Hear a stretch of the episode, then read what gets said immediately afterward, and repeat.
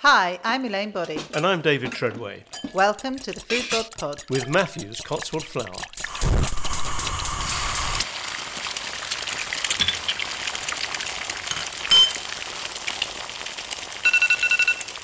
So here we are again, David. Good to be back. And I really hope that people enjoyed our previous episode and that they've had a listen to Scott and his pizzas. It was a great experience from our point of view, wasn't it? Because the, the, the pizzas that he cooked were just amazing. Both the, the courgette pizza, the pepperoni with vodka sauce, which I don't think you tried for obvious reasons, but it was lovely. Mm-hmm.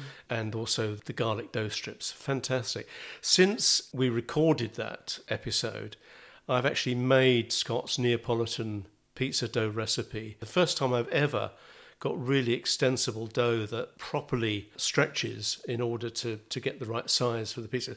not saying the shaping was as good as it could have been. But I think I need some more lessons in that.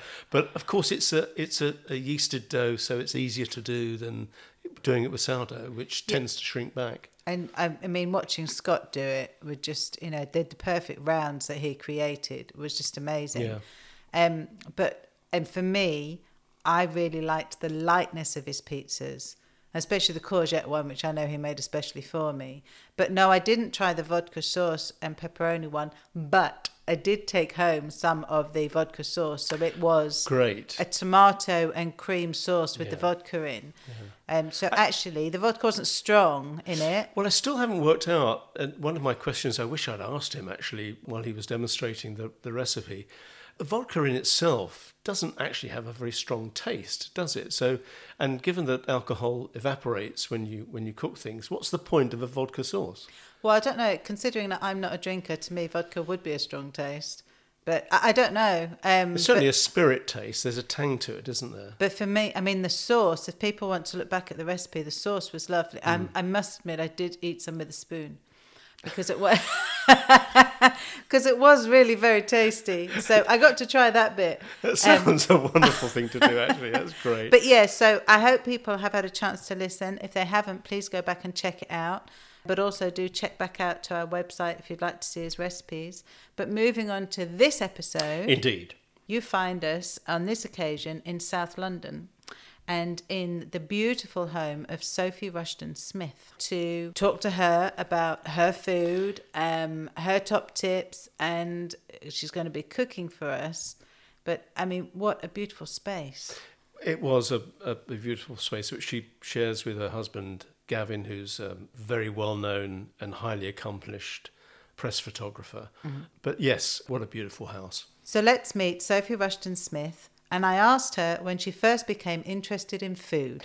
Well, I think I've I've always loved food, and my mother was a very good cook, and she would she would have big dinner parties, and I would help out. And she had some Robert Carrier cookery cards Okay. in little uh, little packets. And I and I went to someone's house the other day, and I found you know, they had a, a whole set of them, which was quite something. You know, I used to look at all these amazing photographs of um, exotic foods and want to cook them. So she was happy for you to get involved in. Yes, I would be put in charge of making, uh, cooking vegetables, making sure they were al dente. And, um, and they'd usually start off with a bottle of champagne. So once they'd headed down to the dining room, I would go and drink the leftovers. I remember when my um, when my mum used to make um, have dinner parties. It was the only time there was ever sweet things in the house, really. Yeah. And she always used to make um, profiteroles, and my uh, brother and I would be just hoping and praying that there would be some left, yes. so that we'd be down there on a Sunday morning with profiteroles for our breakfast. What would you say now? Then would you would I mean it's a very broad question. What would you consider to be your favourite food? Well, it's a moving target, really, because I, I have the opportunity to try so many wonderful things. It's hard to have a favourite. I mean, my favourite cuisine is probably is Middle Eastern, which is something I'm very familiar with, and and a lot of the Thai flavours and, and Korean flavours are coming into our kitchen more now, but particularly Middle Eastern. Okay, so whilst we're on that one, then, I know I've seen, because I've seen online that you've done a couple of apprenticeships at Ottolenghi, which must be amazing. amazing. So, how do they even come about? Oh well, I, I, am uh, a, in a group with some what they call the Ottolenghi housewives. Oh, I've seen that. Yep. Yeah. And um, they cook ottolenghi all the time, and then he reposts the pictures on Instagram and Twitter. And I saw that one of the Ottolenghi housewives was in Nopi, which is um, one of the Ottolenghi restaurants. Yeah. And I thought, well, how did he do that? So I contacted her, and she very kindly gave me some information, and, and I applied. So you apply online on their website, and you have to explain your experience and tell them what you've done. and they looked at my Instagram account and they welcomed me into the Nopi kitchen. Wow. So I did two weeks there and I broke my toe the day before. So I, I was so determined to work there that I carried on. With, I had my chef shoes, so my feet, feet were protected. Yeah. And no one said a word, but I hobbled around the kitchen. And it was all in front of all the guests as well. So your position in the kitchen was literally in front of everybody. So it was, it was great fun and it was, it was amazing the, the teamwork Yeah. and the kind of the choreography of all the chefs moving around the kitchen sort of almost i mean the, the occasional word you know backs and sharps and hot to let people know where you were but they just slid around the kitchen it, it, it was it was just phenomenal to to watch it happen it was a, a work of art really Of like an orchestra. Exactly, yeah. And then I did another stage at Ottolenghi Spitalfields this, Yeah. this August, which was a very different kitchen because because you're not exposed to all these. No, that one's the hidden away, isn't yeah, it? so there was a bit more music and, and a bit more you know interactions, verbal interactions. So it was, it was that was great fun too. So was Ottolenghi there? Was that He his- would he would come in and he would introduce himself, and then it wasn't until I said I was the corner plot that he he welcomed me and gave me a massive hug and, and said you showed him how to to present the dishes. But it was I mean it was phenomenal because you you're cooking in a home kitchen for let's say maximum of 12 people. Whereas when you go into a professional kitchen, you are not using 120 mils of vinegar and 80 mils of, of honey. You, you, you've got litres, you've got 12 litres of vinegar and 8 litres of honey, and then you're mixing it in great vats. And then you have to carry these vats around the kitchen. Oh, I mean, it's just, you want to make sure you get all the, the ratios right. This huge scale up. Yeah. So were there key things that you took from those kitchens, do you think, that you've brought back into your kitchen? Def- definitely. I think um, cross contamination is really important. Uh, knives, making sure you look after your knives and don't sharpen them badly. I think storing all your food products and dating them. I think one thing that we all fail to do is open a jar of something and then don't write the date on and it says use within six weeks. So actually what you do is you get your little little Sharpie pen and write on the top the date you opened it. Uh, yeah, which I, yes. Simple, Absolutely. easy, Because every so often I get to the point when I think I should check these jars and you open it and you see the bit of mould on the top. Yeah, as a scientist, you should never take the mold off the top and eat the underneath because the mold's formed after all the bacteria have gone through the entire product. So you're just eating bacteria. Definitely don't do it. Oh, okay. don't, because also those um, bacteria can cause cancer. Well, okay, I'm learning. So, if, we, if would this be one of your top tips then? So, if I was to ask you your three top tips, this is a key one: is to make sure that you put a date on the things Yeah. when you open them, so that you can remember how long they've been in there for. Exactly. But I think increasingly we're moving to this point where we are not using sell by used by dates. Yes. And we're now sniffing. So I think there's a kind of like a balance between safety in terms of how long are you're going to keep something in the fridge. I always keep my marmalades, my jams in the fridge. I never keep them in the cupboard. So I think that my top tip is is is use your nose, but also with products, make sure you check you're not leaving them in the fridge for three months or something. Okay. Because it's not a good idea. Brilliant. Thank you very much. We'll take note of that one. One thing I've learnt is that if you have dried yeast in your kitchen, which I do have, I don't mm-hmm. always have fresh yeast, I have dried yeast. If you use it, it might be within date, but sometimes it's just too old and you do not get the rise. So Yeah. you can make your lovely baked goods and then it just doesn't rise and it's just devastating. You've spent all that time making something beautiful and it, it doesn't do anything. and it's happened a couple of times, so So again, what to don't buy too much yeast. Don't, Yes. just buy the individual sachets and make sure you, you keep them well within the date. So, what would be your third top tip? My third top tip is something deeply personal, and I think if you're in a really bad mood, which of course I never am, um, it's really not good to cook because I just find it it doesn't always work out, and you don't get that satisfaction. I'm not sure if that's a top tip, but that, that's. No, but I hear you with that one because I have this conversation with people about sourdough. I have said to people before, sourdough responds to emotion. definitely. and actually, I, and, and if you are making it and you are not feeling in a good place, the dough will feel it. The dough does respond to it. yeah. Um, and I, I remember the last time, it's been a while, but the last time I made a really duff loaf was because I was on edge. I'd got the, the food hygiene guy to come around and was checking my kitchen.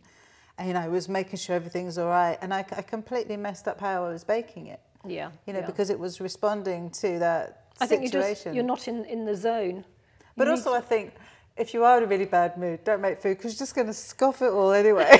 I think just, just yeah, walk away.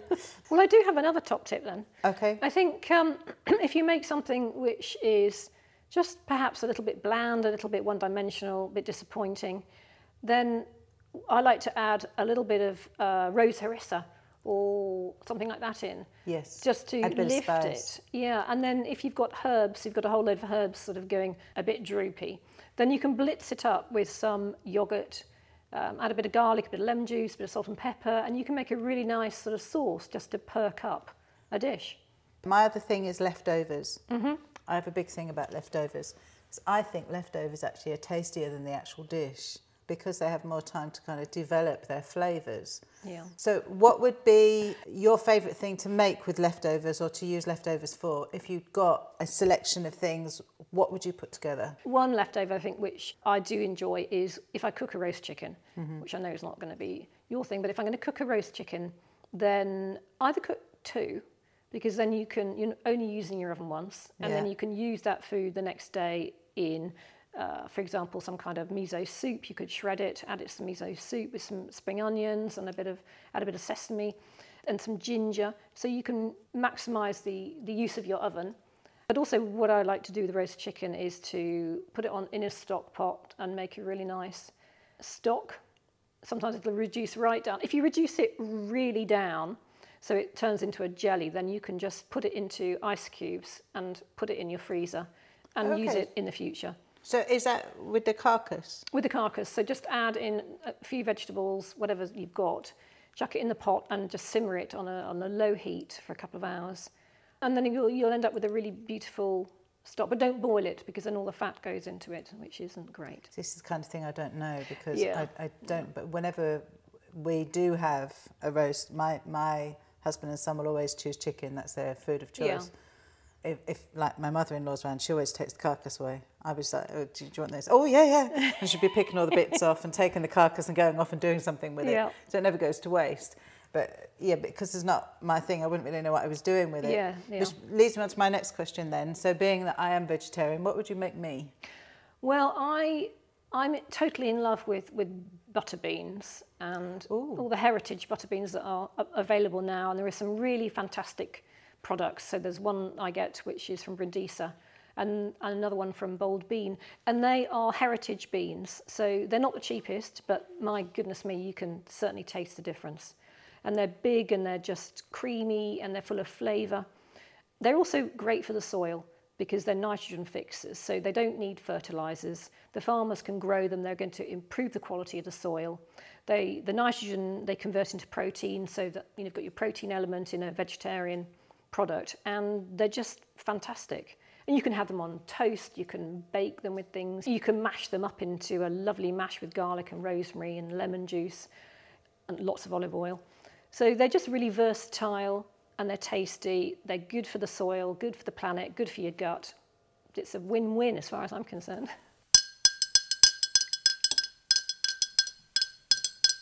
You're listening to the Foodbod Pod with Matthew's Cotswold Flour, inspired baking from Britain's artisan flour miller. We've now moved over to Sophie's kitchen and I asked her to tell me a little bit more about herself. Well, I'm a scientist by training. I did a PhD in marine biology in fish parasites. So I'm known as Dr. Fish. Oh, it was the name the butcher gave me when he saw my, um, my checkbook in the days we had checks. And then I went into medical research. So are now working cardiology mainly. so that's your day job.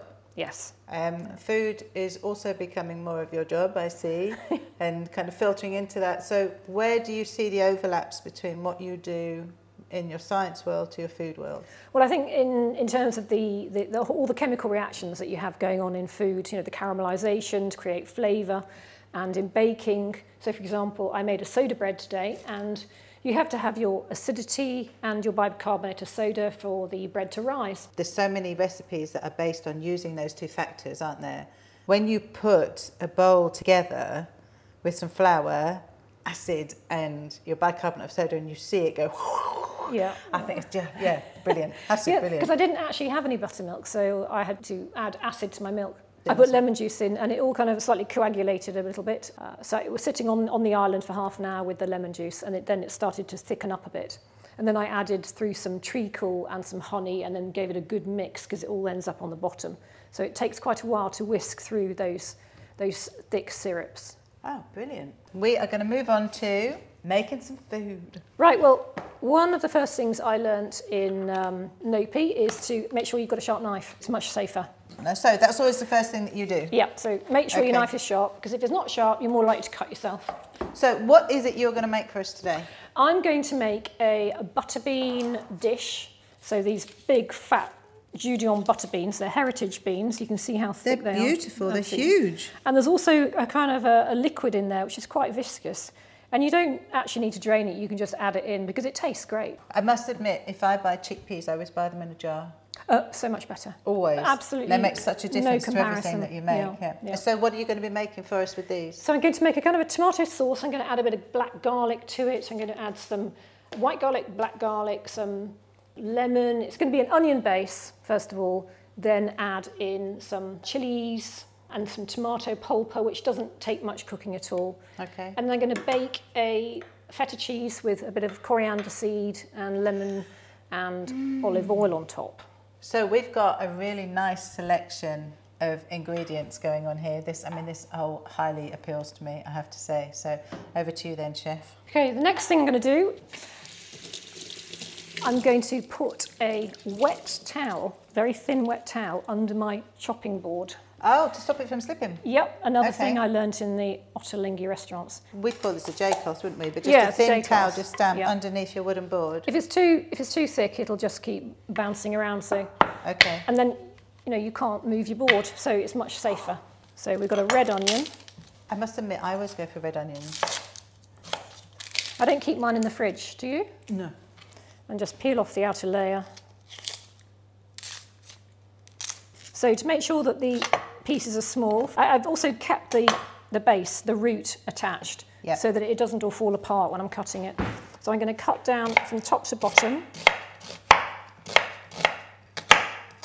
And then I'm going to cut the opposite Across way. the way, so you So we have lots of fine pieces. Yeah, just diced. And then you end up with the root still at the other end. That Yeah. and it stopped it from falling apart. Exactly. God, you've done this before, I see. I've done it before. I'm not as quick as, a, as the chefs in the kitchens. And you can see how sharp that knife is. There we go. And we're going to have a bit of garlic. So we'll get the onion going first, soften it. We don't want it browning, we just want it softened. So we've got a nice big pan sitting on the hob, which is now going to be having a splash of beautiful olive oil. My uh, sister-in-law is Spanish, and Ah. she uh, has educated me in olive oil. Yeah. And, And I must admit, it's my favourite. I can, if I can say it properly, the arbequina, I'll let you think. something like that. Anyway, so we've got some olive oil in the pan, Yep. and we're on a medium heat. You can cook on a, on a higher temperature than, than we all thought with extra virgin olive oil. Okay, so the onion's in the pan. Oh, I'm trying not to cry. And I'm going to add a little bit of salt to that, a bit of Cornish sea salt. Okay, I don't use table salt ever. right. And I tell you what, you don't find table salt in, in the Ottolenghi restaurants either. It's all, it's all Maldon salt. Oh, okay. Great tubs of it. So even when you're cooking, anything they're cooking, it's all done with this fantastic big flakes. I'll let you deal with that. So we just want it on just gently cooking, not browning. Do you want me to be moving it around or leave it for a bit? Um, move it around in a minute, but I think we all overstir our pans too Yeah. much. So to just let it get some occasionally. Yeah. So I've got some dried purple oregano, Spanish, and I've got some garlic grown by my friend in his garden. So I get a bit oh, of the garlic out. smells lovely. So with the garlic, I've just taken out a clove and I'm going to put the knife on top of it with the blade away from me, slightly pointing down, and I'm just going to give it a whack. Okay. And that will take the skin off Perfect. really easily. The other thing, actually, which is really, I think one of the best tips I heard was when you've chopped garlic and you've got garlic on your hands, wash your hands in cold water Yeah. because then the, the, your, your pores in your hand don't open up and all the garlic smell doesn't go impregnating in your skin. So we're just going to chop the garlic a bit. Oh, can really smell the onions look lovely. Just it's just a really simple dish that you can put together, you know, on a weekday night. See, the- I've seen some of the things you put on Instagram, and there was that egg tortilla wrap thing that you put Oh, on. yeah. uh, Sophie's just added her finely chopped garlic to the pot. And I said to you how useful it was, and I tagged a friend of mine in it Oh, yeah? because I thought it was a really useful recipe. And you were almost embarrassed, saying, "Oh, it- it's not really a recipe, but it is," because something like that to someone is really useful. It was a pan with some egg, and you put the wrap over the top, didn't you? So It- it ended up being something you folded up together. It did really well actually. I was really surprised because it was such a simple thing. I almost didn't post it. But I think that's it. It's Yeah. those little simple things Yeah. that you make easily and quickly that people suddenly realise actually this is cooking too. Whereas Yeah. it doesn't have to be a great, huge, big thing. And also I cooked some, I had some offcuts of smoked salmon.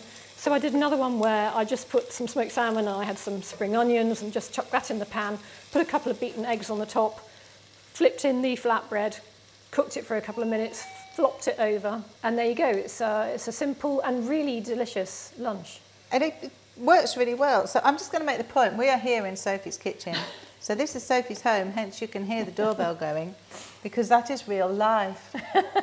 And I've got some dried oregano. I'm just going to, Oh, just crushing it. So you Crush don't, it. because it's dried, you can just put it between your fingers. yeah, and I just added that to the onion. Straight into the pan. stir, if you wouldn't mind. Is this all right on this heat? Do I need to change the heat? I think I'd turn it down a bit. And then I'm going to add a bit of Aleppo pepper. Oh, I like that stuff. Yeah. I think because it's got such a, it, it oh, has a hint of spice to it without it being too strong. Yeah. I throw it in everything. Yes. And it's a lovely colour. Yes. So the next thing I'm going to do is I'm going to get the feta. I've got a block of feta and I've got a lemon. Yeah. And I'm just going to use this zester to take off the, take off the skin, leave the white pith behind, which is bitter. If you're zesting a lemon, Yeah. what you have to do is you have to move your hand. Oh, okay. So what Sophie's doing is using a peeler and just kind of zigzagging across so that you've got a beautiful bit of, So yeah, it doesn't really thin. It, yeah, it doesn't take. so you're not all taking the, all of the pith with it. Exactly. But I do have the zester, and that's uh, it creates these long pieces of lemon zest. Oh, and can smell it. Can see the um, bits of lemon in the air. Yeah. Really smell it. So we've got. I'm to chuck that in the. Oh. Actually, can you turn that down just a little bit, please? Yep. I'm going to put a bit of black garlic in there too, Ah, just now a bit this of stuff. Earthy flavour. black garlic is just so yummy because it's caramelized and it's that's how it's it's not actually caramelized it's how it tastes Yeah. because it's it's more in the process of how they dry it but I, I had to stop buying this stuff because I would just buy a pot and eat the whole lot. Do you eat it just as a? Just as straight out of the pot. Yeah, I've never tried that. I, I, Oh, I know God, you can do that. so I've never good. tried it. What's not very nice though is if you make, um, because I make a lot of hummus, if you put black garlic in your hummus, you end up with it grey. Ah. A real like grey a looking thing. It's packed full of flavour but not very attractive. So I've got some coriander seeds. I'm just going to pop those in this pestle and mortar and give them a light bash. And we will have this recipe written down for you. So you will be able to actually see this written if that's okay. I didn't tell you Yeah. that bit. You're right with that. So that we go, we go, there we go with the coriander and a bit of black pepper because I love pepper. so this is all going on top of the feta. So we've got the feta in a little bowl And we've and a good drizzle of olive oil. we've got the lemon rind, we've got some slightly bashed coriander seeds, we've got some pepper, and we've got some olive oil. A bit and of thyme. A little bit of thyme, dried thyme over the Oh, top. sorry, oregano. Oregano. Right. And that is going to go in the oven like that. I'm actually going to put a little bit of uh, Aleppo pepper on it as well. That's really colourful. So that goes Really in a hot oven, 200 for about 20 minutes. Okay, so would you like to check this and see how this is doing? okay, I have turned it down. Great. So now we're going to add a tin of pulpa, which is just chopped tomatoes. It doesn't need much cooking, and it doesn't need any extra. So what's pulpa Sugar. different from passata? Is it just a bit thicker by the looks of it? This has got a bit more texture to it, and it's Italian tomatoes picked when they're nice and ripe, and they they make sure that they are the right uh, acidity, so you don't have to add any any sugar or vinegar to balance the flavour. So we've now got in the pan our lovely onion and garlic and the Aleppo pepper and the oregano, We're just going tomato to let that pulpa. simmer for a bit, and then we've got these beautiful beans. So you're going to pour the whole thing even with the sauce, with the juice as well? Is that all going to go in with the juice as well? yeah, Okay. yeah. To get These are beautiful, big, fat beans. We need to get a knife to get them out because you don't want to damage them. Because So there's not carefully actually, easing them out. there's not much juice in there. Oh, there isn't actually, is no, there? no. So we've now got the beans in the pan as well. Do you Obvious- like spicy things? Yeah, I'm okay with spicy. Have you tried fermented peppercorns? I haven't. Would you like to try one? Oh, I don't know. What, straight as it is? Yeah. This would be interesting then. I'll just make sure I've got a drink close by. But j- just to eat it as it is. Yeah, you, they, they serve them, like you can have them with drinks. Oh, Fruity notes, then it turns peppery. Very good for your gut. Yeah. Oh, and then you start, wow, then you start to get the heat. Yeah. For someone that doesn't usually eat pepper, you Don't start to get the heat going into your throat. And then, ah, now I need a drink. Oh my word. Excuse me, whilst I have a bit of my tea. Pepper for me is probably the most important spice in the kitchen. Actually, for me, it's roasted cumin. Mm. I roast my own cumin seeds and Definitely, got to. Oh, Yeah, don't buy it ground. Just make sure you buy the whole ones and then yeah. ro- toast them gently until you see. I tell you what, though, the- someone did recently on Instagram, which looks really good. She toasted hers in the air fryer. Oh, really? Yeah, worked More really salt. well. So we now have our sauce starting to bubble away a little bit. So we're just going to let that. Um, So this is just to really cook through the beans, just to warm them up. Yeah, yeah. And behind me, then in the oven, we have the feta going on. So this is quite a kind of like a, um, a, a wet, let's say wet dish. Um, so we've got some bread, we've got the soda bread to go with it, and we've got the, the, the roasted feta to go on top, which will give it a nice kind of uh, contrast. So you're going to put the feta on the top. You can put them on, on the top or you can save it on the side. But I'm going to cover it with some dill and some parsley, lots of lovely fresh herbs. See, I would almost be tempted to, um, with my shakshuka head on, is to crack an egg in it. Well, that's, that's exactly what you can do. Yeah. That's exactly what you can do. Especially for me being Yeah. vegetarian, for me, Yeah. then it adds some protein into it as well. Yeah, well. but you've got the protein in the beans too. So It's you've true. got. uh, and I think that's what people don't realise when they're looking for protein options is beans are great. yeah, They're a great option for protein. yeah. You're listening to the Food Bod Pod with Matthews Cotswold Flour, bringing you Britain's largest speciality flour range. So, are we now at the point of being ready to serve? We are, the feta cheese is ready. It's in the oven, just finishing off. I've got some lovely dill and some parsley. I'm just going to give it a quick chop. Then put the beans in the dish, put the feta cheese on top and serve it with the soda bread. Okay. So just a so little we've chopping. got fresh flat leaf parsley. Yep, I'm just going to, I've taken off the stems and I'm just going to squeeze it together and then just chop it. So with the, with the parsley, you can chop it both ways and it Yeah. doesn't get all crushed and bruised. It's, it's a firmer herb. With coriander, you, you, you shouldn't do that. Okay. So there's the parsley and then we've got this lovely dill, Mediterranean flavour. Lovely. Just chop that one way. That's fine. Ready to go. So, So we've got a nice big serving dish. Yep. And I'm just going to serve the beans on top. So spooning the beans straight Yeah. into the middle of the plate. So the sauce has thickened up nicely. Ah. And you can see specks of the black garlic. There's a bit of lemon there. It's all the cooked bits around the edges where it kind of sticks to it. That's the bit that I would be getting a spatula and just cleaning all of that. They know in my kitchen that nothing is finished until I've got a spatula and gone all the way around the inside of something. Now we're going to get the feta out of the oven. I'm pretty sure you could cook this in an air fryer as well. I did I'm sure you could because it's the head, the element is down from the top. Exactly. So the feta has come out. Oh, the olive oil's bubbling away. Yeah. So it's nice and soft. And we've got the pieces on the top, it's all slightly Very baked. carefully Oh, transfer it over. because where it's been baked, it's having a bit of goo going on. Yeah. And then there's some lovely olive oil, so I'm just going to pour that over the top. Fabulous. It's got a lovely texture when it's been baked. God, it smells good. And then we're just going to sprinkle it with lots of lovely herbs. That looks amazing. And that is ready to go. That is ready to go. So So if you would like to see all the details of how Sophie has made this, we will have the recipe on our website um, and you'll be able to watch the full video that we'll have on our YouTube channel and we'll also have some snippets on Instagram. Um, and what we're about to do now is Sophie's about to slice this soda bread. So can you just tell me, because I know you used beautiful flours in this, so what flours did you use in the soda bread? So I used the ancient Cotswold Crunch, uh, ancient grains and spelt flakes. So this is the Matthews Cotswold Flour Ancient Cotswold Crunch.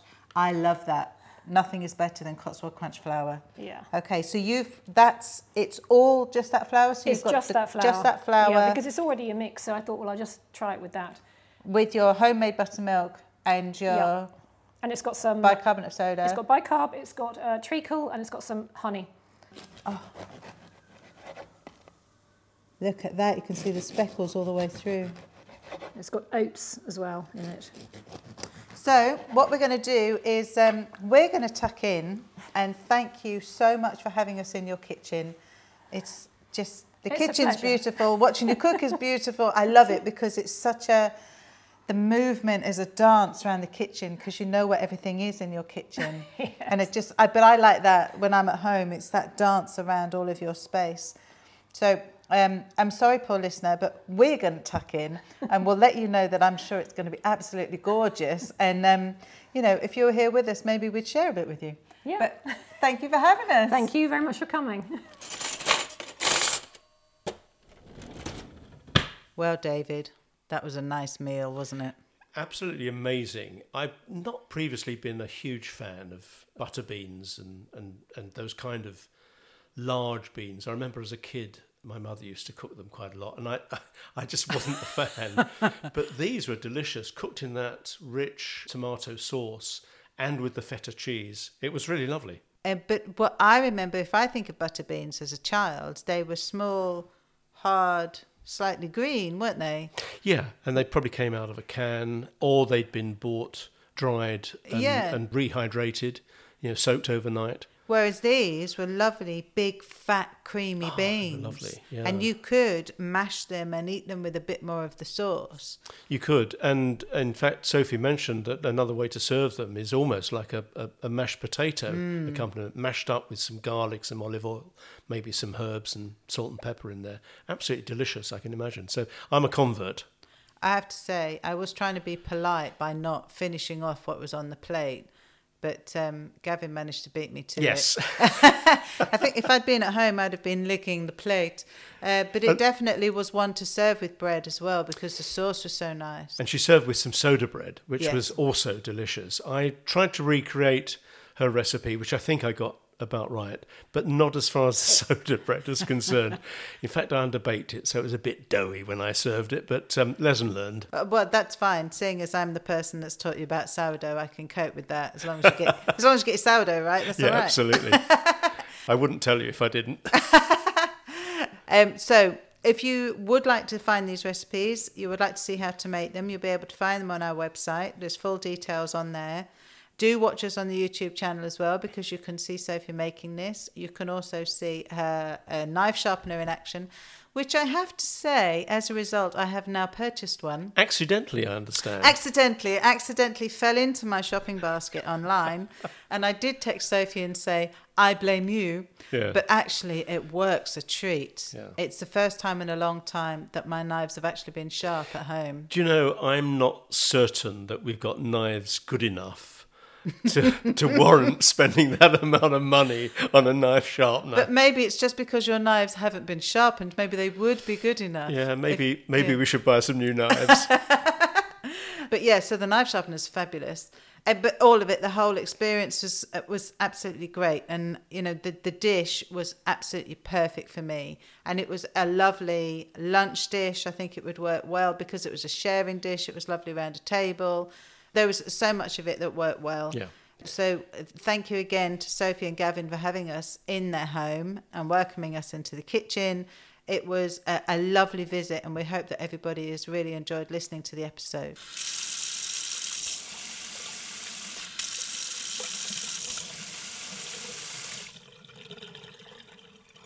You're listening to the Foodbod Pod with Matthews Cotswold Flour. Cotswold Crunch is a speciality flour, a mix of malted wheat flakes and malt flour and strong bread flour, and is perfect for your bread and rolls. This flour has a nutty taste and a signature darker colour. This is a flour I use.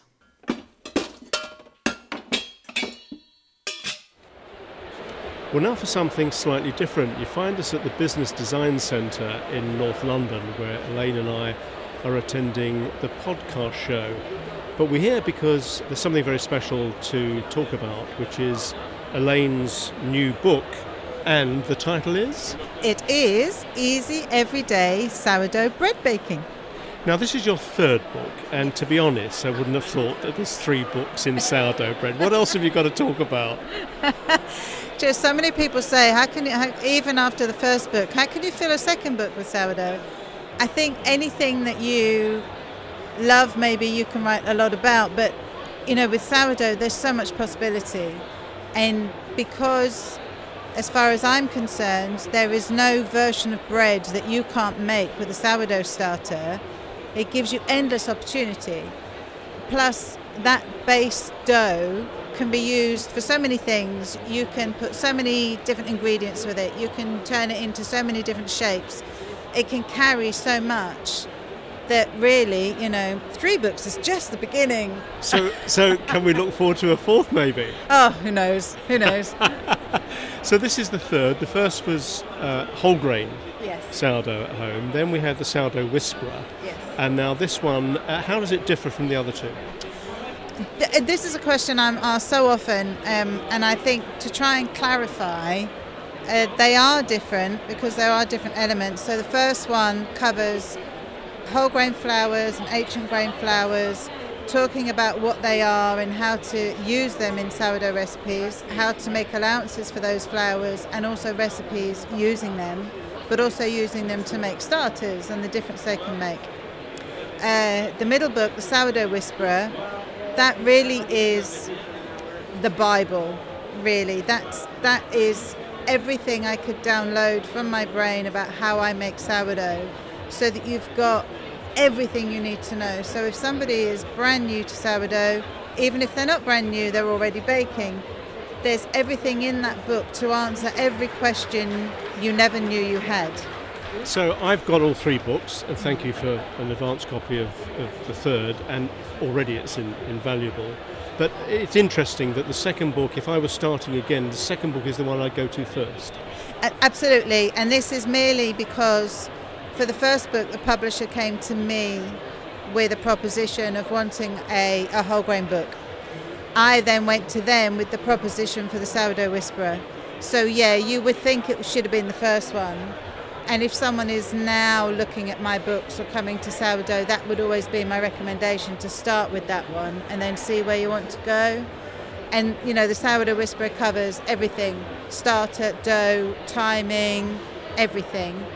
And then once you've got those basics and that understanding, you can take it anywhere. So, this current one, the third one, easy everyday sourdough bread baking, my concept for this one was having received so many questions about sourdough from so many people. I know now what the key concerns are with making sourdough. I know the areas people struggle with, and I know also what people have got in their kitchens. So it's a two pronged thing in this third book. Partly because I wanted to be able to produce recipes that were easy to handle and manage. So shaping the dough can often be something that people worry about uh, or struggle with. So I've designed the recipes to remove that element so that they're all recipes where there's easy shaping. So the, dessert, the doughs are designed to be easy to handle, or the way that they're shaped for the recipes makes them easy to handle and easy to manipulate, which goes hand in hand with the other side of the book, which is I wanted to be able to write recipes that utilize all of the things we've got in our kitchens already. So we've bought the pans to bake our bread in, we've got oven trays, we've got muffin tins, we've got cake tins. So the recipes are all designed to be able to use all of those tins as well and pans. So you buy your bread pan, your bread pan. Sometimes it can be your most expensive pan. The ones I use aren't because I use lightweight ones that are not expensive. But you might want to use it in different ways. So I've designed recipes to be able to use that pan in lots of different ways, not just for baking a single loaf. So they are the two elements. So if you take into account some easily handled doughs with the different pans you've got, so I've got a whole selection of recipes that use a muffin pan, muffin tray. So you're winding up the dough, you're rolling it up and putting them in the muffin hollows.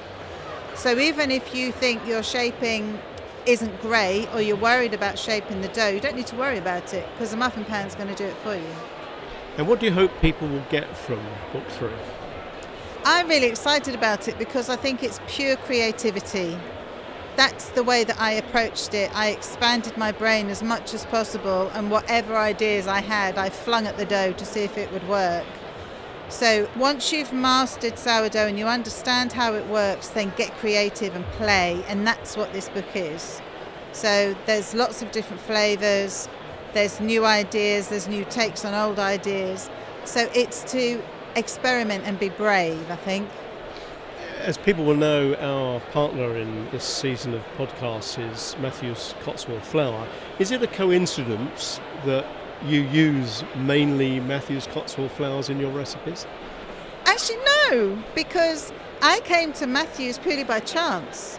I was looking for some white spelt flour and I found their white spelt flour online on Amazon and I liked it so much, I then started to look into the company more and tried more of their flours.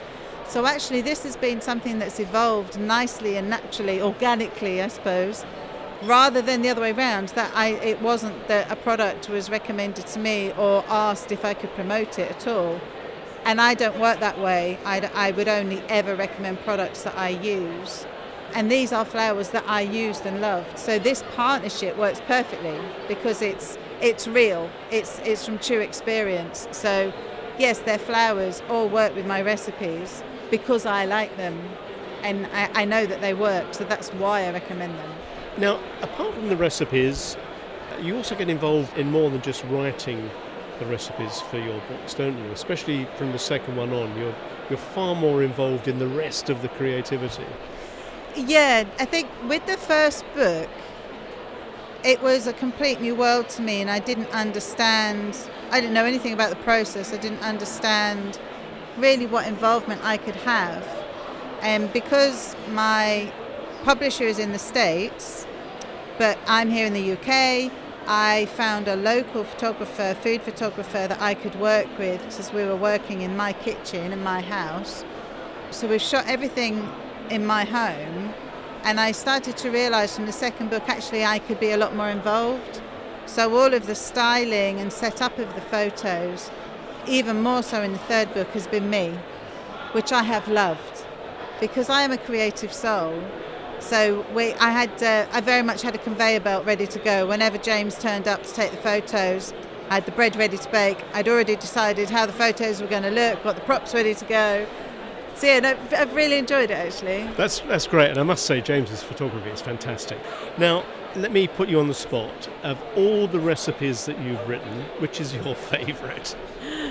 Do you know, it's it's like picking your own your favourite child. Luckily, I've only got one, so I only have one to choose from. Oh, so many. I love what I can do or what can be done with my enriched sourdough because you can do so much with that dough. But of course, I always love my main master recipe, and I think about you know, I've got some snug rolls in this new one, which have got raspberries and chocolate in them, or I've got another one which is a braid, which has got some dukkha in it, or oh god, I've got so many.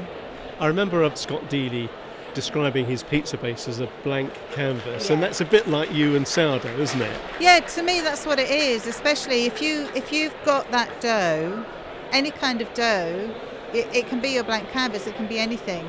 So when I'm thinking about a recipe, my starting point is my master recipe, and it's that usual amount of starter and liquid and then work from there. So it's what's the liquid going to be? What add-ins do I want? Do I want a standard dough that I'm then going to use that to shape and manipulate or do I want flavors in the dough from the beginning? So yeah, it is. It's my it is my blank canvas. It's my it's my palette. It's it's all of it. And I know when I want to relax or to just get maybe back to my own headspace, I just make dough. And I think once you understand what makes sourdough work and you remove any fear or stress or nerves and you just go with your dough, you know, the, the enjoyment, the satisfaction, and the calmness you know, they, they talk about baking being therapy, and it is, it can be. You know, once you realize how much you can enjoy it. But also, one of the key reasons I wrote The Sourdough Whisperer, one of the things I wanted to share with people was how much you are in control of your dough. That you control it, it does not control you. So once you realize that, if you've made a bowl full of dough, but you can't do anything with it right there and then, you can shove it in the fridge and you can get on with your life and you can come back to it later. So once you realize actually there is a freedom in making this dough and making sourdough, it can be everything you want it to be. And it is, for me, it is relaxing. So, three down. Uh, you got plans for a fourth? it never stops. The brain never stops, you know. Who's there? Watch this space. Well, we hope, we sincerely hope there will be a fourth book. So, easy, everyday sourdough bread baking is available in the UK right now from Amazon and all good bookshops. Yeah, um, lots of different places. There's small businesses you can support as well if you want to, but you can find it everywhere. Well, that's it for this edition of the Food Foodbod Pod. Next time, we're going to be in a cheese factory in deepest Somerset. Oh, I can't wait. That's amazing cheese, and to watch it being made, yeah, brilliant. So thanks for listening. I'm David Treadway. And I'm Elaine Boddy. And this has been the Food Foodbod Pod with Matthews Cotswold Flour.